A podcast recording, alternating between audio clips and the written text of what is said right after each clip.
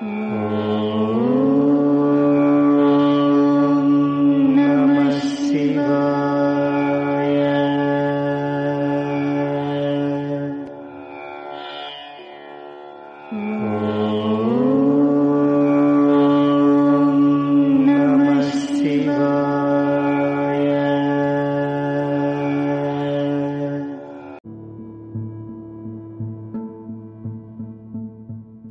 வாழ்க்கையை புரட்டிப் போட்ட ராமநாமம் திருவண்ணாமலை விசிறி சாமியாரின் வரலாறு.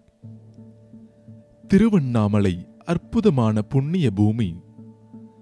பகவான் ஸ்ரீரமணர் ஸ்ரீ சேஷாத்ரி சுவாமிகள் என மகான்களின் திருப்பாதம்பட்ட மண் காசியில் இருந்து வந்து திருவண்ணாமலையிலேயே தங்கி பக்தர்களுக்கு அருளியவர் விசிறி சாமியார் என்று அழைக்கப்படும் பகவான் ஸ்ரீ யோகிராம் சுரத்குமார். ஒவ்வொரு ஆண்டும் டிசம்பர் மாதம் ஒன்றாம் தேதி திருவண்ணாமலையில் உள்ள ஸ்ரீ யோகிராம் சுரத்குமார் சுவாமிகளின் ஆசிரமத்தில் அவரது ஜெயந்தி விழா விமர்சையாக கொண்டாடப்படும். அதேபோல தமிழகத்தின் பல ஊர்களிலும் யோகியின் ஜெயந்தி விழாவை அவருடைய பக்தர்கள் விமரிசையாக கொண்டாடுவார்கள். ஸ்ரீ யோகிராம் சுரத்குமார் சுவாமிகள் வாரணாசிக்கு அருகில் உள்ள நாரதாரா கிராமத்தில் டிசம்பர் ஒன்று ஆயிரத்து தொள்ளாயிரத்து பதினெட்டாம் ஆண்டில் ராம்தத் குவார் குசும் தேவி தம்பதியினருக்கு இரண்டாவது மகனாக அவதரித்தார். இவருக்கு மரைக்கன் குவார் மற்றும் ராம்தகின் குவார் என்று இரு சகோதரர்கள். குழந்தை பருவத்திலேயே யோகிகளையும் துறவிகளையும் சந்திப்பதில் ஆர்வத்துடன் இருந்தார். கங்கை ஆற்றங்கரையில் உழவுவது துறவிகளுடன் உறவாடுவது என்று இருந்தார். ஆன்மீக தேடலில் ஈடுபட்டிருந்தவருக்கு ஸ்ரீ ரமண தரிசனம் அற்புதமாக அமைந்தது. இவரே இவரே என் குரு என்றவருக்கு மிகப்பெரிய கேவல் எழுந்தது. அதே நேரம் ஸ்ரீ அரவிந்தரை பற்றி அறிந்து பாண்டிச்சேரியை நோக்கி பயணப்பட்டார். ஆனால் அவரை தரிசிக்க முடியவில்லை. ஆனாலும் சூட்சுமமாக அரவிந்தர் தரிசனம் கிடைத்தது. மறுபடி திருவண்ணாமலை வந்தார்.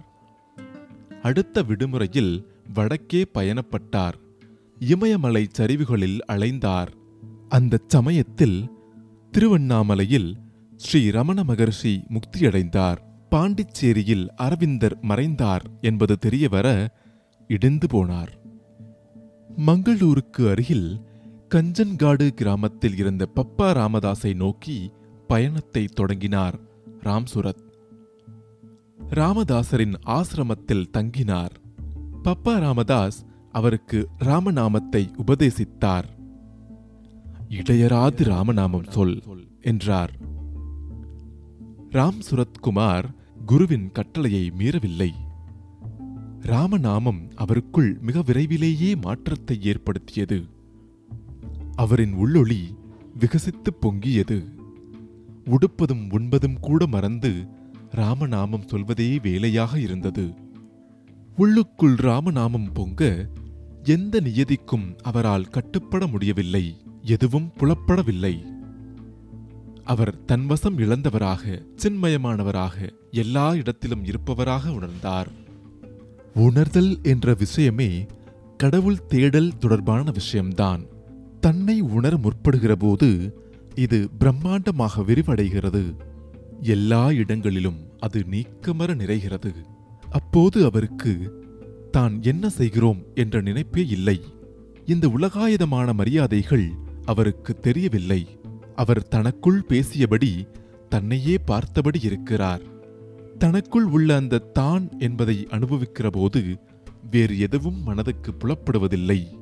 மிகப்பெரிய உண்மை ஒன்று அவருக்கு எளிதில் புலப்பட்டது. அவர் குடும்பத்தை விட்டு மறுபடியும் திருவண்ணாமலை நோக்கி பயணப்பட்டார்.